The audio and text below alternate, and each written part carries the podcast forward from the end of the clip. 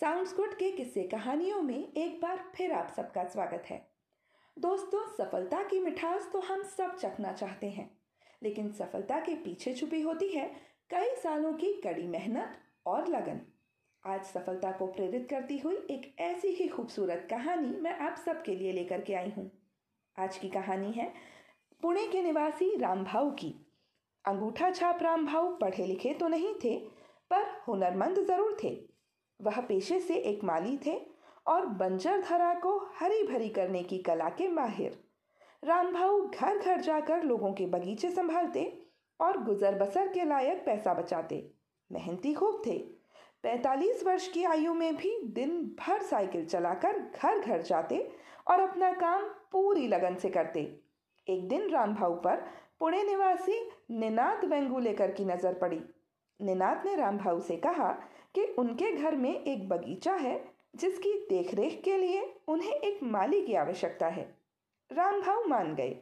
निनाद ने पूछा कि बगीचे के रखरखाव के कितने पैसे लेंगे, तो राम भाऊ ने कहा कि जो भी निनाद सहर्ष दे देंगे वह स्वीकार कर लेंगे। असल में राम भाऊ के मस्तिष्क में एक अलग ही प्लान था। निनाद का घर पुणे के पौश इलाकों में था। वहां अधिकतर धनाढ़ लोगों की कोठियां थीं। अगली सुबह राम भाऊ साइकिल पर आए। निनाद से कहा, राम राम सेठ। औजार निकाले और जुट गए काम में। पंद्रह दिन में राम भाऊ ने बगीचे का कायाकल्प कर दिया। बगिया को ऐसा सजाया कि स्वयं निनाद भी देखकर हैरान रह गए। फिर अपने प्लान के मुताबिक उन्होंने आसपास के लोगों से संपर्क साधना शुरू किया और उन्हें निनाद के बगीचे में किया हुआ रूपांतरण दिखलाया। आसपास के लोगों को भी राम भाऊ का काम भा गया और एक एक करके उन्होंने आसपास के सभी बगीचों की देखरेख का काम पकड़ लिया। सुबह छः बजे से शाम के छः बजे तक राम भाऊ जी तोड़ मेहनत करते और एक एक बगीचे को नया रूप देते। काम भी बढ़ा और आमदनी में भी इजाफा हुआ। राम भाऊ ने अब एक मोटरसाइकिल खरीद ली। दो साल की अवधि में राम भाऊ ने बीस घरों के बगीचों की देखरेख का काम संभाल लिया और चार लड़कों को नौकरी पर रख लिया। इसी बीच पुणे के ही एक मशहूर बिल्डर की नज़र राम भाऊ के काम पर पड़ी, तो उन्होंने राम भाऊ को पूरे बिल्डिंग कॉम्प्लेक्स में पेड़ पौधे लगाने का कॉन्ट्रैक्ट दे दिया।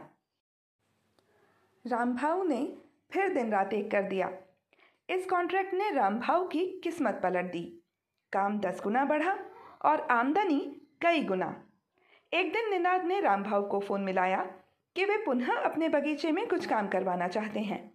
निनाद को राम भाऊ से मिले अब दो वर्ष बीत चुके थे।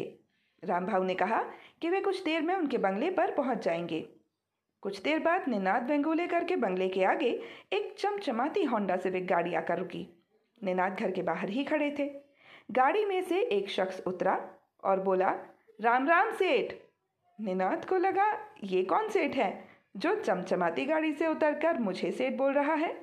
फिर सामने खड़े शख्स ने कहा, पहचाना सेठ, मैं राम भाऊ। क्या वही राम भाऊ जो आज से दो साल पहले साइकिल पर निनाद के घर आता था, आज होंडा सिविक में विराजमान था? हक्के बक्के निनाद को राम भाऊ ने हाथ जोड़कर धन्यवाद देते हुए कहा, आपके पास से ही शुरुआत की थी।